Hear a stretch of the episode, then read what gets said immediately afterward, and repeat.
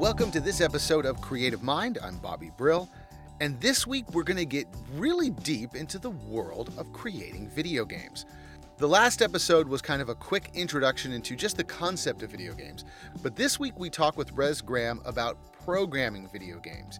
And that sounds, you know, kind of boring, a lot of ones and zeros in programming language, but really this is probably one of the best talks you're going to hear if you or if someone you love is interested in creating video games, because Rez breaks down the whole process of creating video games. And a lot has changed since Pac Man, Mario Brothers, Madden. A lot of things have changed with gaming in that they're not just these big AAA tentpole machine games. We've got mobile games, small games, story games games that don't look like traditional video games. And Rez really breaks that down for us. So, really, sit back, grab a pen and paper, take some notes because you are going to get a lot of great information on the world of programming video games. And here we go. So, when somebody comes to you with this big giant question of, I want to make a video game, and you stop laughing, what is some of the steps to do this correctly? How do I start thinking about programming a video game? Well, programming is often not even the first step, right? So the first step is usually figuring out what what is the thing that you're actually trying to make and figuring out the core design and all of that stuff. And there's people who are better at talking about that than I am. So once you have the idea of what it is that you're trying to do, you know, I want to create a, a game where dogs and cats fight each other for resources on an alien planet or something. Okay. You read my mind exactly because it's exactly the game I had in mind. so then what we do is we start talking about the technology. The first thing that I want to do that I want to figure out is what platforms are, are we going to target? What are we going to try and run on? Is this a mobile game? Are we trying to do a fairly small limited game like a mobile game? Are we trying to do more of a core game like PC, Mac? Are we going to try and target consoles? Do we want to make this a switch game? Do we want to make this a, you know ps4 and so on? And that's three totally different animals right? Is there correlation between the two or is it you pick one and that's where you go? So there's mobile which is iphone android and tablet which is similar but uh, you know sort of better. And the so mobile games are like sort of the most primitive type of game okay. Just because of resources and things like that that you have in the in the uh, mobile world your phone is not going to be as powerful as your pc typically for gamers. Right okay. Then you have the things like the switch. Nintendo is kind of its own beast because uh, the switch and, and any nintendo products are generally lower end in terms of pure hardware performance. So you have to deal with that. So you're not going to, on a Switch versus, say, a PS4, they're just going to have very different performance characteristics. So you have the kind of mid core things like a Switch. And then above that, you have your, what I would call more like your core gaming systems. So that's going to be PlayStation, Xbox, and PC as well.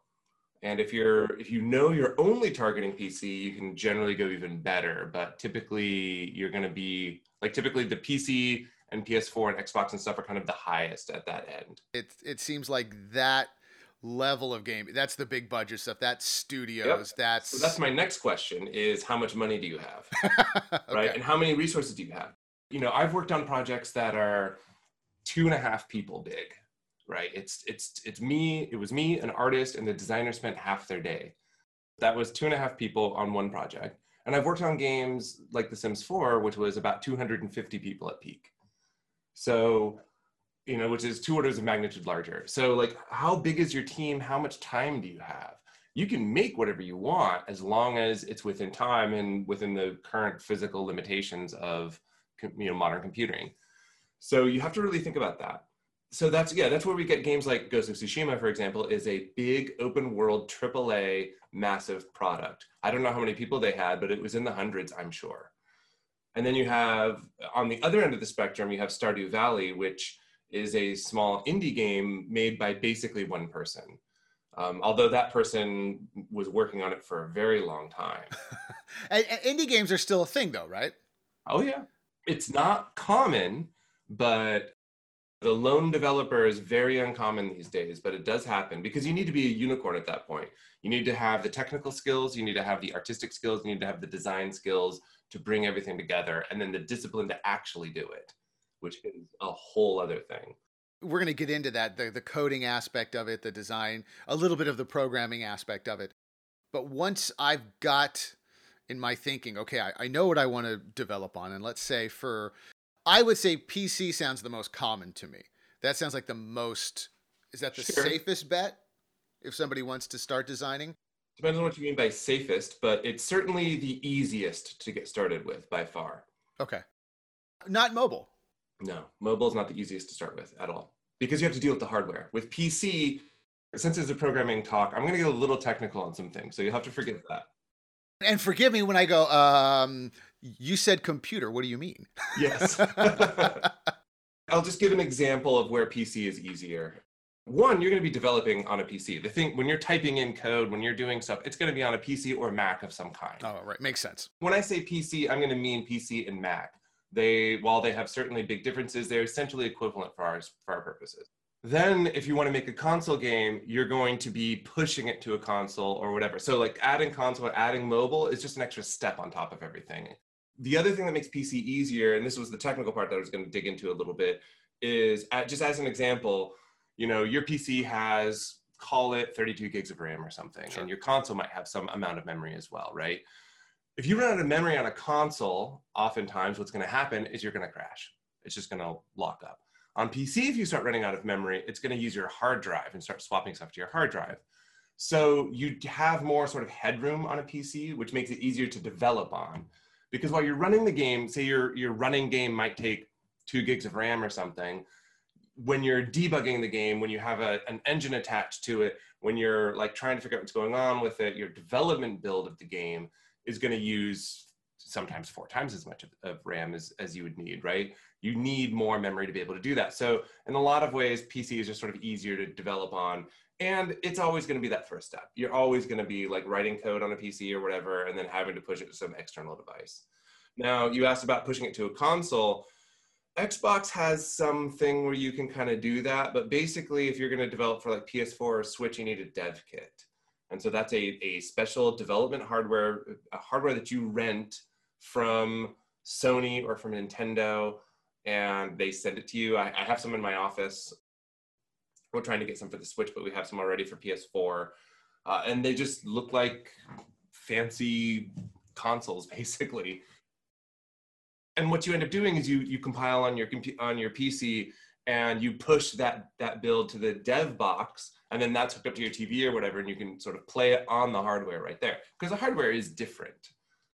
And so you know you have this extra step. And it's the same thing with mobile. Now mobile, a lot of times you do have an emulator uh, with with consoles, you you don't. I've never I've never used an emulator for a con- for any modern console, but for an iPhone or something, or if you're trying to develop on an Android, you you will often have an emulator. Emulator is not perfect, but it gets you sort of fast iteration. You're like, okay, let me push to my phone. You hook up your phone or whatever and connect directly to it.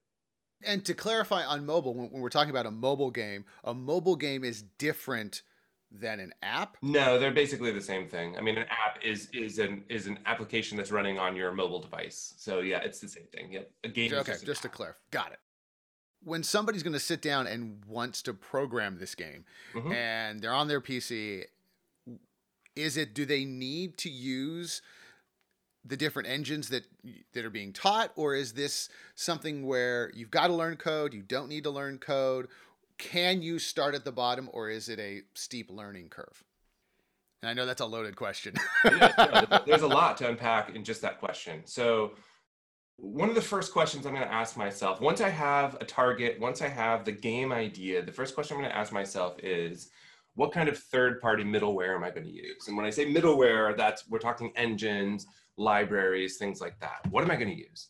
Because not there's not just engines, there's also libraries and things like that. You know, um, if I'm going to make a, if I'm going to make a network, you know, like a shooter network, like a network to shooter game, a multiplayer shooter game. Well, everyone's favorite use... game, Doom, where we all logged in and and and chased goblins around and shot each other in a LAN party, that kind of game. If we're going to make a game like that, then well, the question is, okay, cool. So what's our server technology? Are we going to try and do it in house, or are we going to do like AWS or something, you know, Amazon's service? What engine am I going to use? What you know middleware am I going to stack on top of that? Am I going to try and write my own networking layer, or am I going to use an off-the-shelf networking layer? You know, pathfinding is a or AI is another good one, right? Am I going to use Kynogon or some or you know NavMesh or some NavPower, sorry, or some other type of tool, or am I going to use you know write my own thing? And so all of these questions come up. And the big first question is, what engine am I going to use? And that, uh, that could be no engine, it could be homegrown. The big ones out there, there's a bunch of them out there. You can search for them. There's tons and tons and tons of different ones. The major players right now are Unity and Unreal.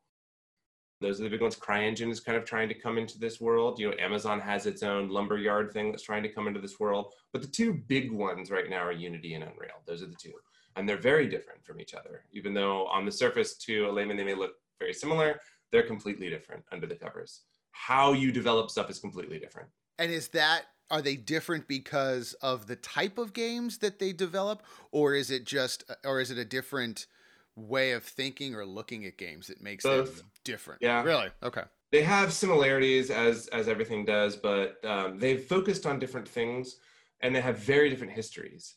Unreal used to be the name is the name of a video game. There was a game called Unreal which came out in I think the late 90s or something, maybe early 2000s. And that like Unreal was a game and then they're like, well, let's license this engine for, you know, tens of thousands or whatever it was. And then there's Unreal 2 and Unreal Tournament and all these all these things. Um, and Epic is the name of the company that made this. And so with Unreal 3, they were like it became very popular for a lot of companies to use it. I worked at a company that used it, in fact. Unreal 4, they started uh, partway through Unreal, Unreal 4, they're like, let's make it free and do more of a of a like ro- almost royalties type thing. The way that Unreal works is once you can use it for free. Once you've made a certain amount of money, then you start paying Epic, you know, 10% or whatever it is. I forget the actual number. Okay, kind of like a license, uh, a, a royalty yep. style licensing. Fee. It's a licensing, yep, like that. Uh, Unity works somewhat similarly, but has its own license. You can look up the licenses. They're all, they have their own way of doing it. Uh, my point is that Unreal started as a video game company and turned to an engine company, though they still make games. I mean, Fortnite is quite successful right. and makes probably a significant percentage of their income, would be my guess. Whereas Unity is the exact opposite. They started as a technology company building an engine and they got popular really fast. So a lot of the a lot of people's big issues with Unity are actually more growing pains, things like that, right? Unity, they they made some early decisions that haunted them later on, and they're actually fixing a lot of those early decisions now. They've you know they've hired you know big technical powerhouses like Mike Acton and people like that. And they're they're restructuring a lot of their internal stuff. And they've gotten just man, even in the last five years, they've gotten uh, significantly better than they were, where they're starting to be real contenders. So, what are the big differences? Well, I'm, I'm going to just throw some of the really big differences that are yeah. out there. Unreal is really suited for larger games. If I'm if, if the game that we're making, our fictional PC game we're about to make, is more on the AAA, I have a budget behind it, and it's like a AAA game. Unreal is going to have a bigger point in its, you know, it's going to have a bigger draw. Unreal's rendering technology is light years ahead of Unity. So if I'm making a game that has really good 3D graphics, is visually appealing, maybe based off of an existing IP, I'm going to do this. I'm going to follow Unreal. Excuse me. Unreal has the better has the better rendering engine. And when I say rendering, it's really like lighting, especially. So like if I'm going to make a horror game that's really about atmosphere and that kind of stuff, Unreal is probably what I might look at. Okay. Because it's it's really really amazing lighting compared to a lot of. Now, that having been said, Unity has really come up in, in its own rendering technology in the last several years too. They're competing with each other, so they're neck and neck. And the best thing to happen to Unity, the absolute best thing that could have ever happened to Unity is Unreal going free and becoming a real competitor because now they're competing with each other. so it's an arms race, which is amazing for us as developers because that's what we want as you're as you were saying earlier, you can actually just go to their site and just start pulling down sample programs to play off of, to to design off of, and and really go off of it. Unreal has a larger learning curve than Unity. Unity is sort of easier to get going, I think.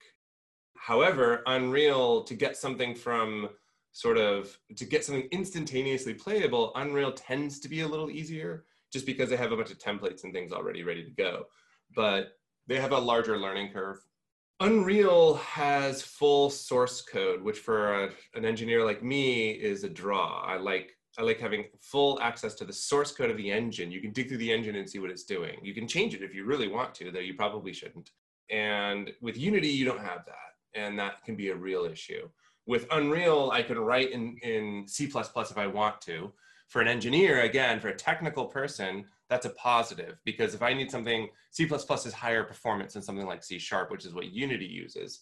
So if I need to say, okay, this is going to be an expensive operation, I can pull it into C I can do something super fast and I have that full customization. With Unity, you don't. You're living in C sharp and that's your that's your life. And and C so C and C sharp, that's actual coding coding where where you're looking at just numbers and symbols and you have to it's a whole language that some people can decipher by looking at and some people go i have no idea what any of this means but is that it, it, do you need that c++ and c sharp coding background for these is it just like a, an interface no depends on the game you're making. That's really the and that's really the question. So here's the other nice thing about Unreal, and I'll talk about all the positives of Unity in a minute because I think I've been mostly saying positives about Unreal. One big positive about Unreal is that it has something called Blueprint, and Blueprint is a visual programming language. It's you're dragging around boxes of things and connecting wires and stuff. And designers, especially, love most designers I've worked with love it. And that makes sense.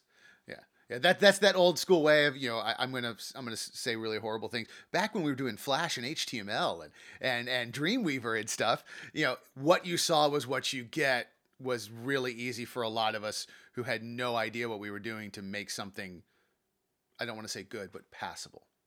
It's sort of like that, yeah. It's um, you know, if you look up Unreal Blueprint, anyone who's listening to this can just Google Unreal Blueprint. You'll see what it looks like. Do an image search for it um, it looks like a flow chart. If you've ever seen like a programming flow chart, it's it's very and they love it because it's easy to understand. So you have to you have to understand logic and you have to have something where you can piece things together. Now both of these engines are are what I would call WYSIWYG because you know the what you see is what you get. Because uh, and it was weird when I very first started playing with Unity and Unreal. It was a very different way of thinking because the way that I approach things as a programmer is I open up a program called Visual Studio and I write a bunch of code and I compile that code and that code loads a bunch of assets, which then runs my game. So my game to me, the thing that I'm using is looking at a bunch of text. Unity and Unreal are very different. You open up a tool that shows a 3D world or 2D or whatever. You drag objects, put them into that world, and attach functionality to those objects. I could build my entire level with no functionality whatsoever. I can just drag a bunch of objects in there and I can have my whole scene going. And then I can attach functionality to those objects to say, okay, this is a key. I want this object to spin in place. And when the player touches this object, I want to, you know, give the player the key or whatever. Now the player's ability. You know, probably the most famous person outside of gaming uh, to do that is Matt Workman, who's created this whole Cinetracer video game for Hollywood, and it's built uh, as a video game player but it's how, how you it, it it it looks it's a video game to help you make your virtual production set. That's basically it. And he yep. built it to to do that. Okay. That is okay. exactly right. Yep. You drag a bunch of stuff in and the Mandalorian famously used Unreal Engine for a lot of their stuff, right? So it's kind of like a pre-visualization tool for somebody who's looking at it from the outside in. And we'll get to that when we get into the actual making of the game. Right now, we're just trying to make a decision between the major engines. Unity has some advantages as well. Um, Unity has much better documentation. Oh man, and that's worth its weight in gold. Unity also tends to be simpler. Um, C++ is not an easy language, and even really experienced developers and programmers who've been programming for 700 years or whatever, they prefer C sharp. C sharp is just a better language for a lot of people to get into. They prefer it. They like it. It's sort of easier to work in my preference is C++, but I also recognize that that's because I've been doing it for 24 years. And so all the weird esoteric stuff that makes it really hard for people. I'm just used to.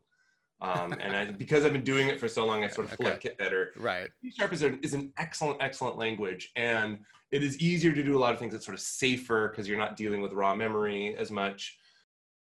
And Unity is just sort of easier. With Unreal, for instance, you have to like to make AI, you have to create all these different objects to put together, and like there's a lot of things to kind of put together to to sort of forge this object.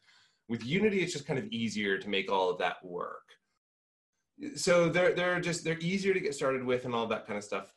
It's sort of more supported. They're the absolute kings of mobile. If we're making a mobile game i don't even look at unreal. Unreal tries to do it. They're sort of okay but they're too heavyweight. Unreal is a really heavyweight engine whereas unity is a much lighter engine. So if i'm making a mobile game or anything really 2d i'm gonna i'm gonna push towards unity definitely. They're really good at that. For somebody like me or not me I'm not going to try a video, video game. I'm going to I'm going to fight my way through this conversation with you and, and try and not look too too much like an idiot. But when somebody's trying to make that game and they're going, okay, I've got my idea, I've got my basic design, I should be sticking to these two to start out, kind of a, a soft entry. Yes and no. Yeah, if you're going to do a soft entry into games, I don't even know. So no, the, I would look at these two as possibilities. Okay because now I want to talk about going and eat. And so this these are like the middle grounds, in my opinion, which okay. are in terms of like how much you have to build yourself because they're nice and generic. They can kind of make anything. So let's slip over towards if I know I'm making a very specific thing, there may already be a game engine that's specifically geared towards that thing. Okay. For example, I want to make a JRPG. Well, RPG Maker is designed to make JRPGs, and with minimal coding experience, you can make a JRPG and you can make one that's fairly complicated. Okay, well, I know our, you know RPG role playing JRPG is Japanese role playing game. Okay. Which is which is its own sort of special genre. It's like okay. old Final Fantasy, you know. Oh, okay, got it, got it. Yep, those are old JRPGs, and and there's a whole. Uh, it's it's essentially its own special genre of game. Uh, typically very difficult, lots of fiddly bits and lots of moving parts and things. Sure. I, I've, I've seen some of those games and, and it's just it's just a cacophony of visuals and you're like i don't know what's happening I see I don't it. know what's happening is a really good description of a JRPG for someone who's never played them before. That's definitely true. Right. I mean, you know, I mean, a lot of us are no up, up, uh, you know, scrolling left, scrolling down, runner games, even even first person shooter games. We've all played those games. But yeah, some of those JRPG games, like, I this is a lot of things happening at the same yep. time. And Why do I have 50 characters systemic. attached to me at once? This is crazy. Your typical JRPG is deeply systemic like lots of systems all working together. The systems design is usually really strong. Usually they're very story based, and the vast majority of them deal with like end of world type, like it's like massive earth shattering, universe shattering things. And you know, think of it like anime in a game, right? So like a lot of anime, for instance, ends up dealing with large earth shattering things. And so, you know, it's it's a whole genre of game. Yeah, certainly a concept, not a hey, find the thing, you win another one is like visual novels are kind of a thing as well. If you're making something that's kind of a more of a visual novel where it's like talking heads talking to each other against the background and you know the player has some choices and things like that. Well ren'py is another kind of game engine that's really good and really popular for that kind of game. A single character walking around stop. It's actually not even that. It's more like literally hand paint like a like a background like you don't even see the player. Like it's a background and people are talking to you. It's very much a visual novel. It's mostly you're reading and looking at some interesting pictures. Like it's so like literally a visual novel. Things like that. So ren'py is, is, is designed for that. And so if you're going for those things and there's plugins for stuff a friend of mine worked on something called fungus for unity which is meant to also compete with that. And it's you know there's these frameworks that you can get that their whole purpose is to make like specific types of games that are popular much easier to develop so if you know that you're doing a game like that, then you probably want to go towards like an engine like that. And those engines are much easier to get into than something like Unity or Unreal. Because they have to be generic and they have to they require a lot of code and stuff like that. Even if you're, you know, something like Construct is another engine, which is really good at like 2D stuff and pretty solid for, you know, if you're going to do a platformer or something. So these there's engines that are geared towards the specific thing that you're trying to do. And then at the exact opposite end of the spectrum, you have a hand grown sort of like you you develop your own thing. You might pull a few libraries in, but you're basically writing your own stuff mostly from scratch. Okay. Is there any recent examples of that floating around still, or is writing your is, thing from scratch? Yeah. Sure. The Sims 4. We used very little like truly third-party technology. I'm working on a game right now that does it. Okay. The question is, why would I do? Why, who who would do that, right? and here's the problem with engines. The real problem with engines especially engines like like Unity has this problem, Unreal has this problem.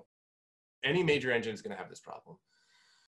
So they have back of the box features, right? Pathfinding, AI, all that kind of stuff. We'll use pathfinding. I'm an AI programmer, so that's you know that's I'll just use that as an example. Pathfinding is I want to get from point A to point B. Right. Very simple stuff. Follow this, follow that. The as you're walking, the little blocks change color, an arrow pops up. Something keys. It's that that base the basic pathfinding. Concept. It's literally yeah. It's literally I want to get my agent needs to go from this point to that point. And under the covers, it uses an algorithm called typically uses an algorithm called A star, and you know it's just this whole like graph search, and it's a whole thing. So it's a it's a somewhat complicated problem. Now, if Unity's pathfinding is exactly what you need, and you don't need it to do anything else, you're fine. As soon if, it gets you 80% of the way there, let's say it gets you, let's say it's mostly what you need, but it's not quite going to work. Now you might as well not even have Unity have pathfinding because you're going to have to write it yourself because you can't modify it. You can't go in and change how their pathfinding works. You can't extend it. Unreal, you have a little more power to extend things, but not, I mean, I'm not going to go in and rewrite how NavPower or whatever they're using works, right? I'm, or I forget what they use but I'm not going to go in and rewrite how all that works. I would have to, I'd have to figure it out myself. And even if you do, it's you generally try not to modify the engine because then updates become really difficult to do. You have to merge in their updates to yours. So if it doesn't, and so you know, same thing like game objects. So Unity's game object system currently, and I'm going to ignore their ECS system right now because it's not really ready for prime time, but their current base game object system is fine, but it's very slow if you have thousands and thousands of objects. It tends to be slow. They can't all be game objects. Unreal is similar. So you end up having to write your own. Something that's a little sort of faster. That's geared towards the thing that you're doing. It's not bad. Their game object system is not bad at all. It's just heavy weight for I have thousands of objects that are all very simple. And, and that list goes on. So you have to look at what your actual feature set is and see how you know does this engine just solve the problem for me because really at the end of the day the, the advantage of using an engine is i don't have to write that thing right i don't have to write the render that makes sense. So i mean if somebody is is thinking about doing their game development um, and you had mentioned how much money you got what resources do you have that makes sense where it's like well this is what i want it to do. I want all these cool things. I would have to write it myself to do all these cool things, or if 75%, 80% of those things I can do off the shelf, is that hindering my game, or do I want to make those compromises? Gives you that choice of what you want to do. I'll give you a great example. RimWorld is a game that I worked on very briefly. And when I got in there, I realized that all the all he does is he has a single Unity scene he has one game object and he uses that to launch all of the custom code he wrote all the pathfinding all the game objects all those things was were custom written everything and i asked him at one point i'm like why are you even using unity right because the only thing he's using unity for is the fact that it's cross platform so it can compile on a bunch of different platforms and he's using the rendering system and he's using the input system and that's it and i'm like at that point there's libraries that are truly free that you could get all of that for. You could you you don't have to pay a licensing fee to Unity for any of that. You could have done it for free. And you know, it's it's that's a great example of uh, and for him I think it all sort of happened organically. Like he didn't really know that that's what was going to happen, but he, and he was way, way, way too far along to like rewrite it. So you know, once you've made the choice, right, right. In, but yeah, I mean, he's he he ends up having to pay a licensing fee to Unity where he's using kind of not much of their stuff. And and you know he liked using C sharp rather than C++. plus My suggestion was using SDL or something, which was more of a C++ library, but you, could have done the same thing in C sharp, right? There's XNA and other such things that have been used for games and things. So he could have used some other thing. So a lot of this comes down to that. There's a great talk by, forget the guy's name, but he uh, he was like the like one of the founders of Klei, spelled K L E I. They do like Don't Starve, Mark of the Ninja, Oxygen Not Included. They they do a bunch of games, lots of like sort of interesting original games. And he did a talk, and he he had the same point that I just made, which was you know if you're using a third party engine, really think about what does that actually get you? What is that really buying you? Because at the end of the day, you're trying to make it so that you're doing less work and spending more time working on the game as opposed to the technology for the game or like you're trying to have it save you time and that the money that you spend on the licensing of the engine thus reduces that overall cost right? So that's the goal. It can become that big of a cost benefit analysis if you're really developing a game. Those, those numbers do get high enough up where we could have hired three more developers versus exactly. a licensing fee? Okay. That's it exactly. Yep. And uh, we could have controlled the technology, right? Because if you use Unity or Unreal or RPG Maker or Godot or whatever, you are now beholden to their dev cycle. And Unity has bugs. I mean, every engine's going to have bugs. Of course they do. That's that's how software works. Uh, and so you're, and it's not like you know I'm going to make a better pathfinding system than Unity because the reality is my pathfinding system is used by me their pathfinding system is used by hundreds of developers. So theirs is going to have more testing time than mine is. Just, I mean, that's the reality Just of it. by numbers, so sure. I'm not saying, you know, reinvent the wheel. If Unity gives you what you want, great, go for it. It's worth it, worth every penny.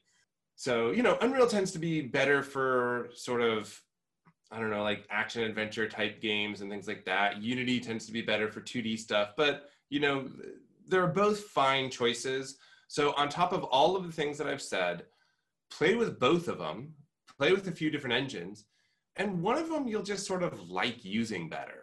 Like you'll be less angry at the interface and things like that. I like how you said that's that's I think something that comes up with a lot of people who use any kind of software. Yeah. What am I not going to punch? Yeah. What am I not going to swear out most of my day? yep. Absolutely. That's something really to consider. Now, one thing that I will say, students do this all the time um, they make this decision where they're like, well, I know Unity better than Unreal, so I'm just going to use Unity. That's a terrible way to think about it, unless, unless, you, well, if you're making a really small, short game, like if you're like, we have six months to do this and we just have to get it done, that's maybe reasonable. But if you're making a game, like a real core game that's like, it's going to be two, four years of your life, you're going to learn whatever tool you're using. You're going to learn it really, really well. Might be a little slower start, but that's not, you know, the grand scheme of things, it's not that's i would not even really make that a consideration if it were me making a, a larger game. Again short contract yeah that's an issue. Longer term thing i wouldn't even think about that. We're jumping around and we're talking about a lot of different things. So from from that student perspective when we're teaching these these courses um, the idea is okay remember like you just said you know something very very important six months or two to four years so a game is either hey, I'm going to make it this summer, I'm going to make it over a couple semesters, I'm going to make it with my friends, see what happens, or I now have a job for the next two to four years coding. I need to know how to use this program yeah. like the back of my hand. Finishing a game is very different than trying to make a game. They're very different worlds. There's there's some rules of thumb that I'll give you when we get to that point. So this is just the let's choose a technology to use. Right. Now, let's say that we've chosen that technology. We have the technology that we're going to use. Um, and we've chosen an engine or we're going to roll our own or something. No matter what you do, there's also going to be the, there's, games have pillars of, of design or whatever. Like these are the major things that make this game, right? Um, and so, you know, you have to think about what those things are, work with design, work with art and say, this is what, this is what we're trying to achieve. And that's going to drive a lot of decisions.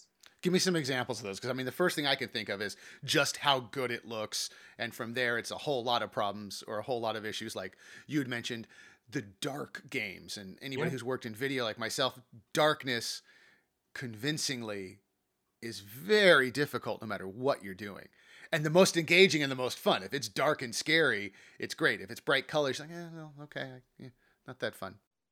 There's a reason why you know modern TVs have pushed the high dynamic range and all that kind of stuff because and games are supporting that kind of thing because you know there's something you know eh, go watch an old horror movie what like Alien is a really great example if you actually watch Alien, like really pay attention to it, how often do you actually see the alien? It's pretty rare. Exactly right. That scary yeah. thing is the darkness and the and the shadows and like not knowing where it is and hearing it. And like audio is one of the most important things with with horror. yeah, I was I was about to say that that the audio in games is paramount.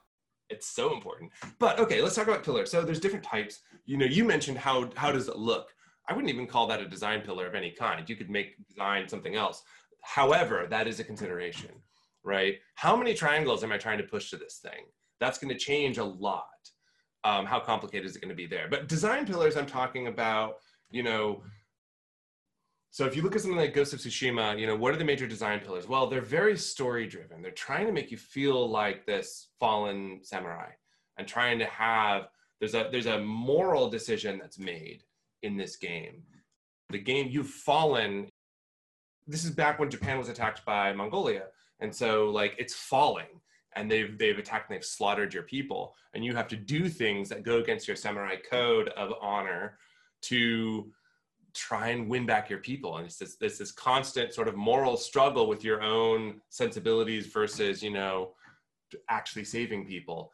And so that's central to their sort of story and how they do it. Their gameplay is very much like the, the two major approaches to dealing with threats is you can walk forward and like fight them, you know, face to face openly, and, or you can be like a sneaky kind of ninja character.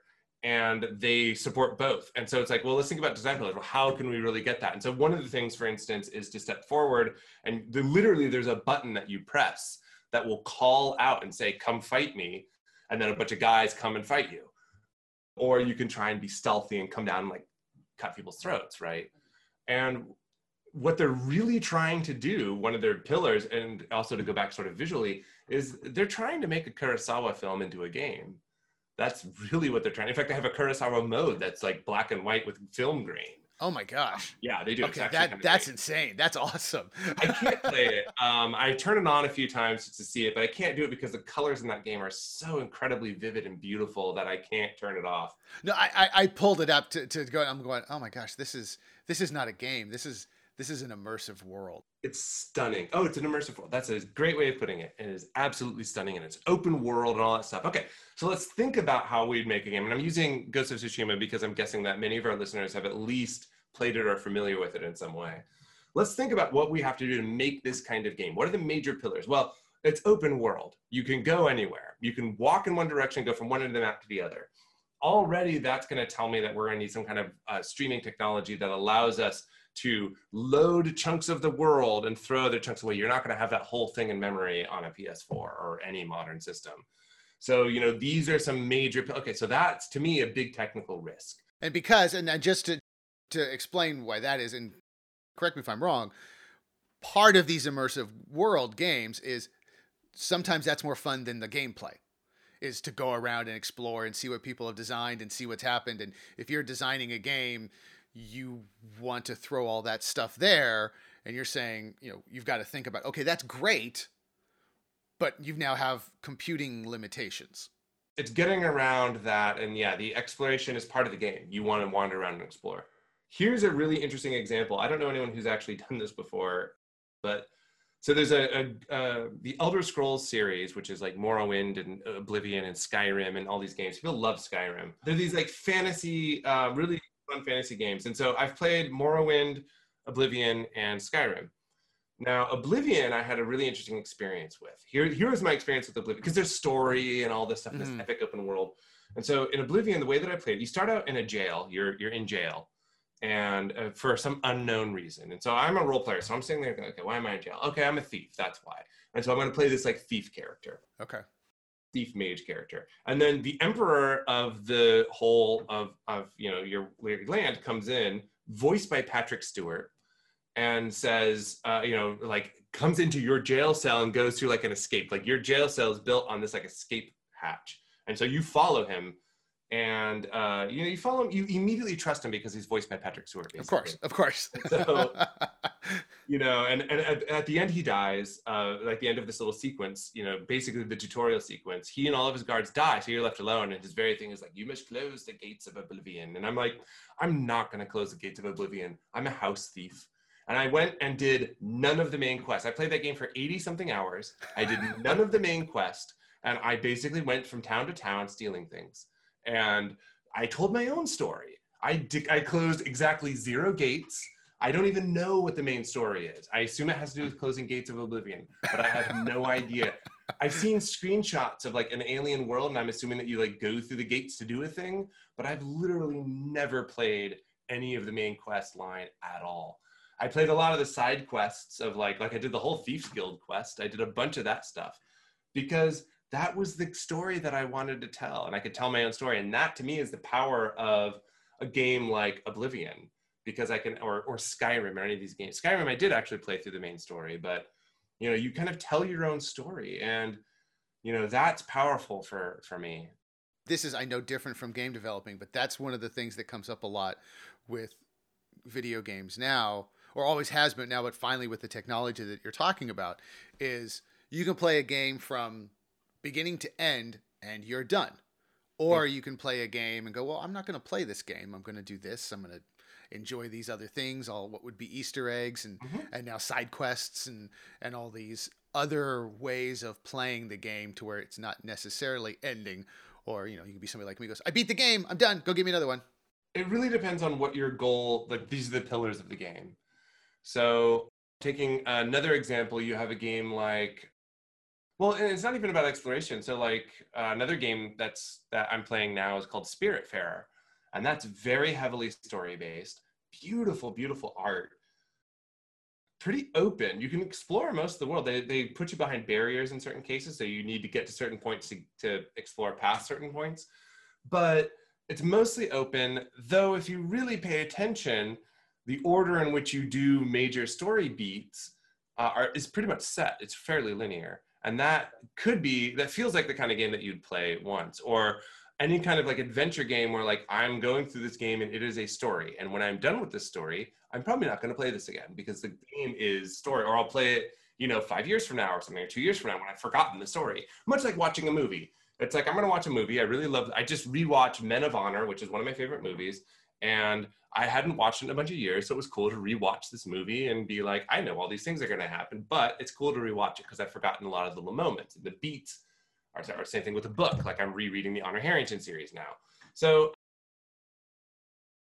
once you've figured out these pillars, you have to assess, and a lot of this comes with experience, but you have to assess what, it, what are the technical risks, right? What are the risks? So an open world, that's a risk. You know, a design risk from some on a production standpoint, it does sound like, are you going to end? Are are you done? Are we are we finished making cool things? Because we do have to release this. Can we please stop? oh yeah, there's always that. When I say technical risk here, I'm like, that's a hard problem to solve. Open world with a beautiful lush world like what they have is hard to solve. There, okay, so I mentioned uh, in Ghost of Tsushima, there's the fights, right? So if I have to go deal with these guys, I can fight them open like a samurai, or I can be more stealthy like a ninja that's an encounter, right? That seems like it's going to be a difficult thing to pull off. From a design point of view, that's something that we're going to have to figure out as well. And so on. There's things like that. Like what are what are the difficult parts? And so the next stage is doing a series of prototypes. That's the next step. Usually with programming and design working together. At this time, art may or may not be working with us usually you have like concept artists at this point figuring out what is this game even going to look like? You might have some 3d modelers you might have some people in there because they might want to say well especially if, if we have a game that has like a high fidelity like we're talking ghosts of tsushima the particle system is really impressive to me for instance. Like they're probably creating some things we're going to try and like here's what it sort of represents. The goal of this is to come up with your vertical slice and usually you have a bunch of prototypes to try and like okay how are we going to do these things? And some of them are purely technical like the open world. We're going to say here's our design for the technical open world part of it which design doesn't really have a lot of feedback on because it's just like we just want to have an, a, an infinitely streaming world um, and so on. And there may be things that programming doesn't their programming is just sort of there to support. For example that fight scene. Can we make fights feel good and once we have these eventually we're going to try and merge that stuff into what we call a vertical slice. A vertical slice says and you may have several for a larger game. It is this is representative of what the game is going to be. So that you can sit an investor or somebody in front of it and say you're basically going to be doing this for you know 40 hours or whatever. Like these types of things. And you're getting what's called the core loop of the game. What is the thing i'm going to be doing? And every game i've worked on has some version of that the way that i like to put it when you're talking about games that have like levels and things you know level one level two i like to put it in that you're basically building the second level of the game and that's a reasonable vertical slice not the first level where you don't have any of the things and you're still in tutorial land because tutorials are their own beast. You're building like the second level where the player kind of knows what they're doing a little bit and they have a lot of their different, you know, they have some of their different abilities.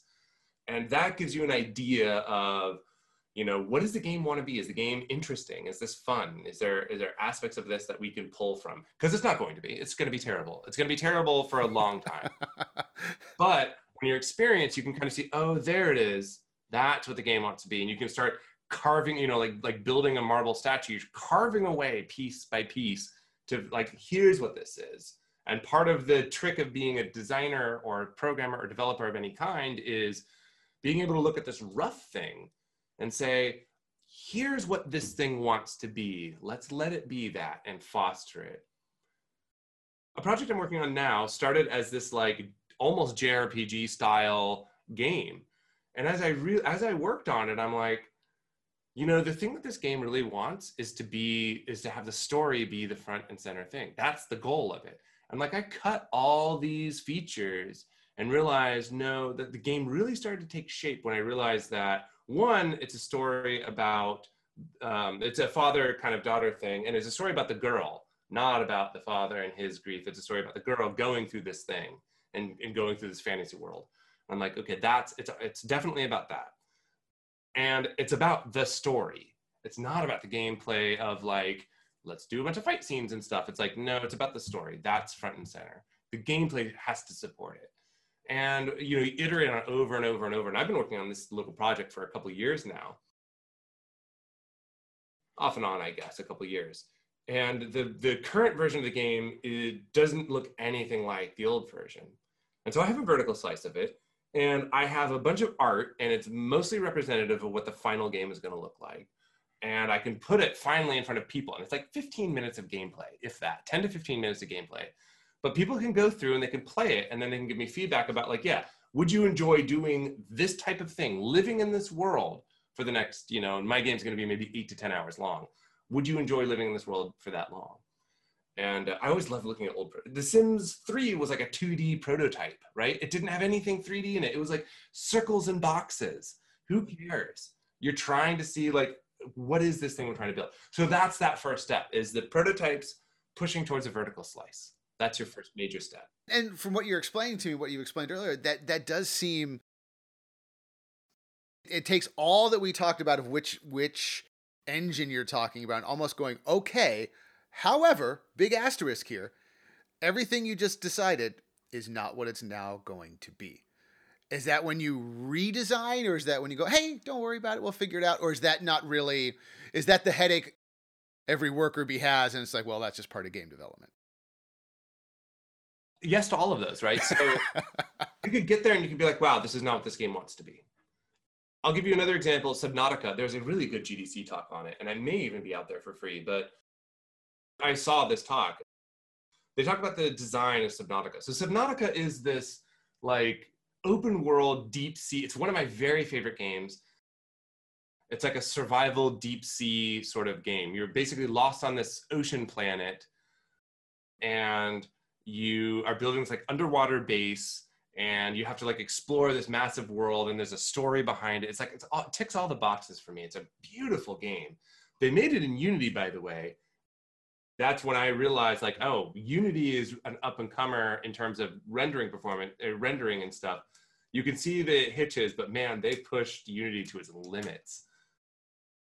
Brilliantly, brilliantly done game. Really, really good. Again, one of my favorite games. So they talk about the design. One of their original goals was to make it a procedurally generated world. So that hmm. means that the world is, I hesitate to say random because random implies they're just rolling a bunch of dice, but algorithmically generated. So in other words, it's a different world every time you play it. And they're like, that's not what this game wants to be. The artist came up and they said, here are these amazing things that we've done. And they pulled away from it. And they're like, no, we're going to hand design everything because we want a hand designed, curated experience. Another thing that they, they didn't realize, their fans were the ones who actually told them this when they did early access. They accidentally made a horror game. They didn't realize it was going to be a horror game and it kind of is especially as you get deeper and deeper. It is a terrifying game in, in certain moments. There are some really tense moments in that game. Some of my longest you know i'll sit there for like an hour watching this creature because i'm like i don't want to go near that and you have to like okay i'm gonna go. Here we go. And it's this, it's this terrifying experience and it's so good. And that's that's an example where it's like sometimes you can pivot on that kind of stuff. So like the procedural content they had to, they scrapped it and they moved on. But for the horror thing they're like sometimes it doesn't take a rewrite or a rethinking of it. It's more like that's what it wants to be. Let's so like i keep saying the game wants to be. The game is it's is a living entity. Sure sure it almost i mean on in a in a in a strange way it almost sounds like a documentary where yeah that's your idea but then something else happened and somebody else looked at it and somebody with a new set of eyes is going, hey, that's a horror game, or hey, that's a fun game, or that doesn't matter. Lean into this, and you do need to be able to pivot and change, and and and it is entertainment when it all comes down to it. Yep. You think about a game like, or just think about writers talk about this all the time, where they're like, yeah, I didn't know what was going to happen at the end of the book either. The characters just did what they were going to do. You know, I do stage acting, um, and one of the things I do is like imp- improvisational theater, which is basically plays without scripts. So not so much the comedy stuff, although I do that too, but like a play without a script. So we're just creating it in the moment. And sometimes it's like, I don't know what my character was going to do until they've just done it because you just get into the role so much. And games are the same way. Games are a living entity while they're being built. And the worst thing you could do is force it to be its own thing. And sometimes it's story, sometimes it's, you know, Florence, which if, if you haven't played Florence, it's a brilliant casual game, really easy to get into. Um, it's a game that you can download on your phone. If you don't have it, get it. And my my one suggestion that I'll give you with playing the game is play it with headphones. Okay. And if you can, play it in one sitting. It's about an hour, a little more than an hour. It is a brilliant, brilliant game written by somebody who doesn't like story games, but it's a beautiful story game. Well, it's a, it's basically the story of a relationship. And I don't know. I guess I don't want to give away the end, but I kind of have to for this description. So, you know, well, no, but I, I, mean, the game it doesn't look like a normal video game to somebody who's thinking of video games as shooter games. It it, it definitely no. is an experience. It's an experience. It's, it's, it, I think when you set it up, but I think play, it's a it's it's a piece of theater. It is is the best way to. Do it. I've never it. seen where the the story is ex- like there are maybe 20, maybe 15 to 20 words in the entire game. The story is entirely expressed through art and through gameplay more than I've seen in many other games. And it really shows like it, they did a brilliant job. Play the game, it's, it's beautiful. I'm not going to give it away, but the end of the game is the person who is writing the game, the story, the main storyteller, the main designer was like this is what i'm this is this is has to happen. Everyone was like no that's a terrible idea. And he pushed for it and pushed for it and finally he gave in and said you know what? You're right. And he gave this gdc talk on how they built it and he said at the end he's like you know they were right 100% i was too locked in my own shit. They were right and i loved that because i've had to make those same decisions too i actually in this game that i just talked about that i'm working on I was locked into it being the father story because it's, uh, you know, like many story based games, it's about one of my own experiences. I lost someone very, very dear to me. And so it's about expressing that through art. And so the father in that story is me. While I'm not a father, it's like I was using that as a vehicle. And I'm like, that's not what the game wants to be. The game wants to be the daughter's perspective. The game wants to be the story of this innocent creature. And I'm like, okay, that's what we're going to go for. the game is a living entity. It really is. And a big part of it, you'll hear a lot of designers talk about it in the same way. You listen to what the game wants to be. What is, what is this game? What does it want to be? Where does it want to go? And you do that through iteration. And so a lot of what we're trying to do and why engines like Unity and Unreal are so are so great is because they allow for fast iteration. You can, you know, drop a bunch of stuff into a level and then run around and play the level and it's going to be terrible and you accept that it's terrible and it's going to be terrible for a long time. But you can see those pieces and chip away at those rough edges and realize oh no here's here's the thing that's fun.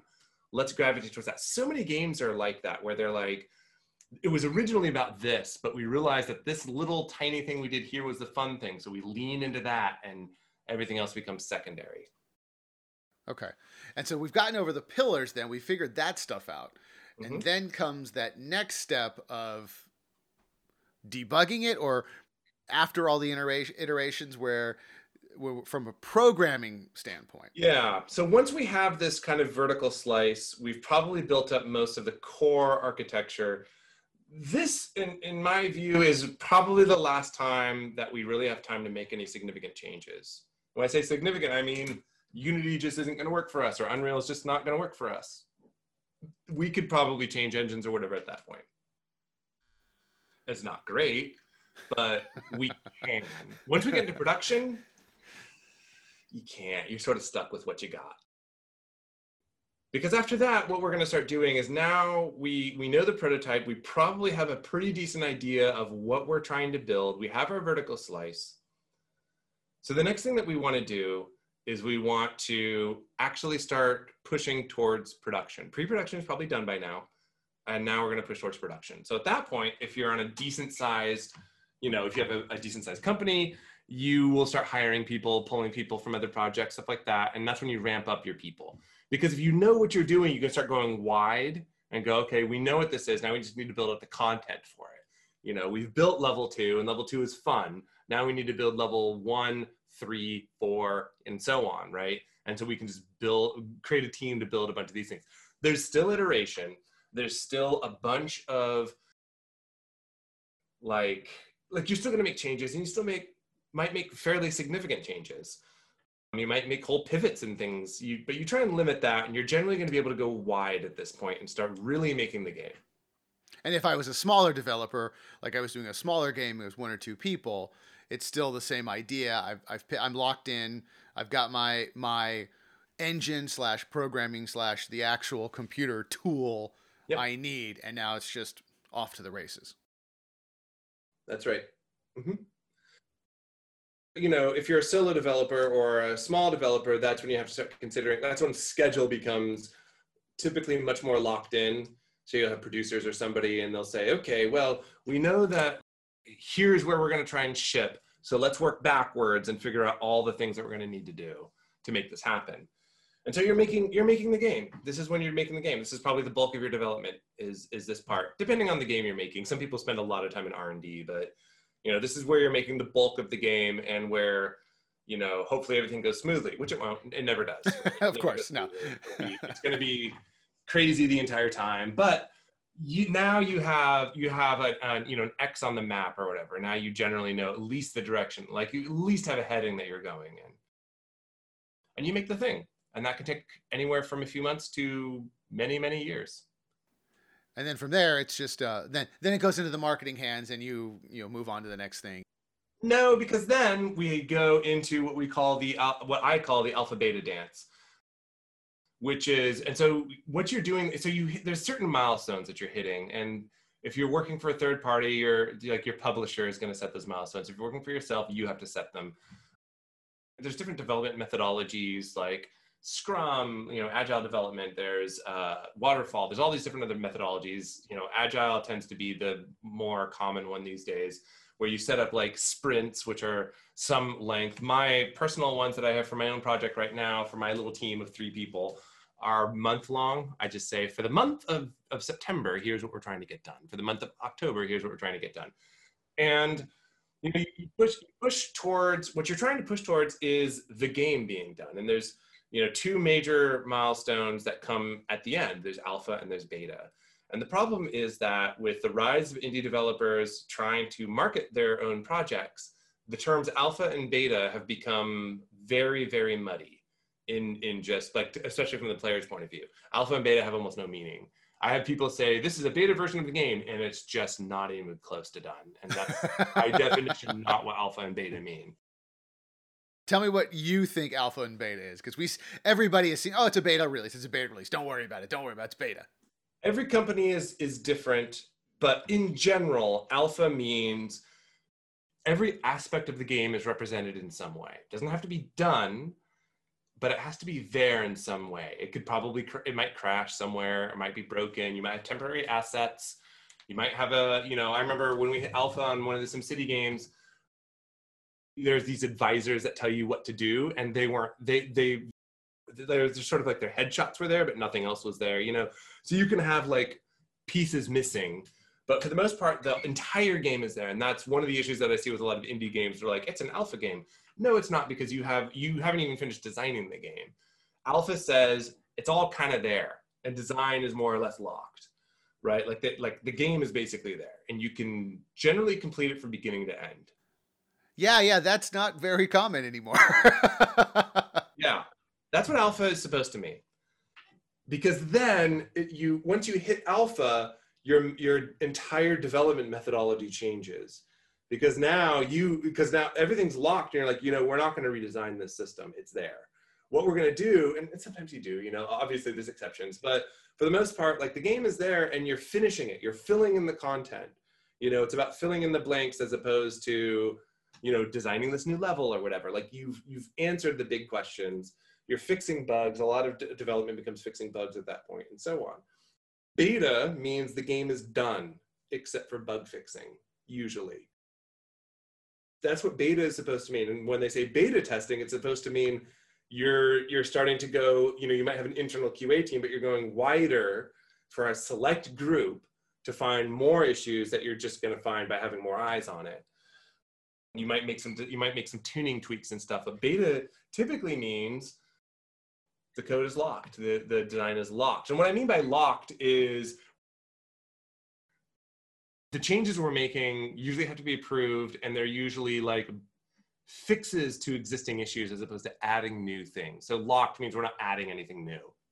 And so beta is for engineering almost entirely bug fixing. Like we're just fixing bugs. Most of alpha is that too but beta you know we're doing that. And alpha and beta are not short things. They can last for a while.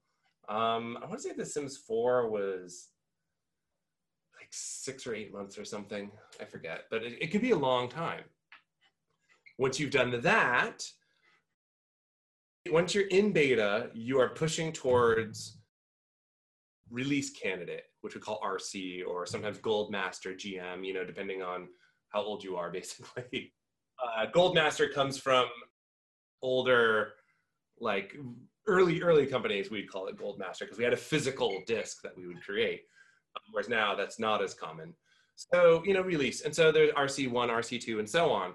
And these RC stands for release candidate. And what we do, a release candidate says, okay, this is what we think we're going to ship to the users. And we take that and we, we give it to certification. We take that and we give it to you know, uh, if you work at a big company like EA, they're going to have they have a hardware lab that just has a ton of different types of computers and hardware and stuff, and they're going to run it through bunch of those. We're going to have QA do a full regression where they play the entire game from beginning to end, try and looking at every little thing, and that can last a long time. During that time, dev team usually is due because that can take weeks. That can take a couple weeks the dev team is usually working on a day one patch. You know, when you when you install a game for the first time, even if you, have just done it, there's often a day one right. patch. People get pissed about that stuff, but the reality is, I'd rather have a day one patch than no day one patch, because the alternative, and and it's really smart, or sometimes DLC. You know, people are like they're working on DLC before they even finish the game. Well, yeah, we are, and here's why. The reason why is because the game is done we're waiting for QA to tell us the game is actually done. Or if there's a bug that comes back, one person fixes the bug and then we lock the release. We can't do any work at all on the project because it's done from our perspective. Uh, there might be a critical bug, but there's a big barrier between we have finished writing code for it and the game is downloadable on Steam or whatever. And that's when we're working on things like DLC because otherwise we're idle. We're not doing anything. Um, we're just sitting there doing nothing. And so I'd rather have that day one patch because what's going to happen is we're going to say, we call it KS, known shippable. We KS a bunch of bugs. We say, yeah, we're just going to ship with this bug and it's fine. And then what we'll do is we'll say, while we're waiting for it, we, we open that back up and we say, okay, here's what we're going to do for our day one patch. And so we just time it in such a way so that when the game is actually released, there's a download that we've all also curated that's fixing some of these issues. So it, it gives us a little like, we get to steal a little time doing that. And then the game ships, and we hope it does okay, and people go on vacation for a while because they probably worked a lot. And that's a game. Simple, easy. A quick, quick three-year turnaround. No fuss, no muss. Biggest piece of advice that I ever got was when you're trying to figure out how long a game's going to take, do your absolute best to think about every little thing, and you start high level. Here are the major pillars, and you dive deep into each of those, and go down to like, you know, maybe not as far as tasks, but close to it, where we say, okay, we think the combat system is going to take this long, and you come up with your best estimate and you're really, really, really, really conservative with the estimate. So you're like, I think this is going to take four days. Eh, give it a week. Give it two weeks sometimes, right? Take and and do that where you're like, come up with a number that you're actually really confident with. Then double that number, and that's probably not going to be enough time, but it's close. that was the best advice I was ever given, and if anything, even that was a little too optimistic because what you never remember is oh something's going to happen or oh we're going to have to redesign this or we're going to have to re-architect this or refactor this thing or whatever and you just you never realize that until you're actually in the weeds doing it so for so for the the the student that's coming in and i know this is an equally loaded question but i want to try and and, and very quickly touch on it if someone's coming in to i want to do game development i want to be a programmer and I know a little bit of code because at that at this point I'm assuming most people who want to code are coming in knowing how to code at some point. Not everyone's coming in. I don't or am I wrong? No, I would say that two thirds maybe of the people who come into the the here at the academy, like the department, have never touched code even once. So then then my question is if you're gonna start you know you hear this and go oh my gosh this this i don't understand any of this but i still want to make a video game what are some of those essential building blocks somebody should start thinking about now what academy in their life anywhere what are some of those essential building blocks to if you think you want to be a game designer you want to work in programming where do i need to start if you want to learn programming the first thing that i would do is i would learn the basics of programming and ignore the game aspect entirely I would start with an intro to programming course or book or whatever you want and learn the basics of programming outside of anything. Because what I'll see people do is they'll learn like the unity way of doing things and then their skills don't really transfer as well to other things. So learn the basics. And you can even start with a language that you know you're going to play with. Like if you're like, yeah, I think Unity is the thing that calls to me, you can start with C sharp. That's fine. I generally don't recommend that as a, it depends on the direction you want to go, I guess if you just want to play around with it and see if it's for you, Python is actually a really good language to start with. It's fairly simple and you can get going pretty quickly. And I would just play and learn the basics. In general, I would I would just yeah, I'd, I'd make your sort of first basic simple little program and then start thinking about like okay, what what could a game how could I start making a game? And then I would do something like Unity. Unity is pretty easy to get started with and they have a lot of really great tutorials there's tons of people using it, lots of like beginner material, very beginner friendly. You do have to know a little bit of programming, but not a huge amount to get at least get started with some of the tutorials. So I would learn like the very basics of programming and then jump into something like Unity. That's eh, you know if you're going to make a game that's going to work there. Other things that you could do are jump into something like RPG Maker if you're more interested in the design stuff where the the programming side is sort of less intense but since this is a programming talk and we want to talk more about and we're assuming that people are like oh is programming really for me that's how i would start and it doesn't have to be that much it's basically variables if statements looping functions and basic data structures like arrays. That's probably it. I'm probably missing something, but like off the top of my head, it's like kind of those things. And once you have a decent understanding of how that stuff basically works, then I would jump into it. And here at the Academy, you don't even touch anything remotely related to graphics for your first year. I mean, your freshman year, it's all just text, it's all console stuff. And we do little game type things, but we don't even play with any of that other stuff because here we're, we're trying to train professional software engineers. So if we're talking about somebody who just wants to play around with games, that's what you do. If you want to go the professional software engineering route, that's that's sort of a different answer where you need to uh, start understanding like you know you'll hit a wall at some point as you're developing stuff and you'll have to go back and learn like data structures and algorithms and you know what is a graph and you know how does how does the cpu work and what is cpu cache and all this other stuff. Like you have to learn that stuff eventually. If you're going to go like aaa professional developer route or even just want to make something significant. But if you want to play go play. People have asked me like how do i know how, how do i know if i even want to do game development? Because game development is very different than playing games. And the answer is as much as this feels like it's probably a cop out it's you know you start making games. And if you know you make 10 games, and if by the end of making those 10 games you still want to do it, probably you want to do it for the rest of your life, right? You do the thing. And if it's not interesting to you, don't don't do it anymore. So in terms of like really getting started to have a concrete answer of what should I make, my answer is Tetris. Go make Tetris. I'm serious. Because the game design is already there. You're doing zero game design. Okay. You're just writing the technology. And it's this game itself is actually really straightforward, but it has all the aspects of a game. Because when I say make the game, I mean make the main menu, make a high scores thing, save those high scores to a file, you know have the little effects of when the when you the blocks fall and there's a little you know creates lines like there's little effects that happen all the little polished things have to be there but it's doable it's small enough that it's doable and there's one little tricky, slightly tricky technical problem that you kind of have to solve, which is the blocks are generally these people's sort of first instinct is to make each block like its own game object. But the blocks, once they land, have to split apart.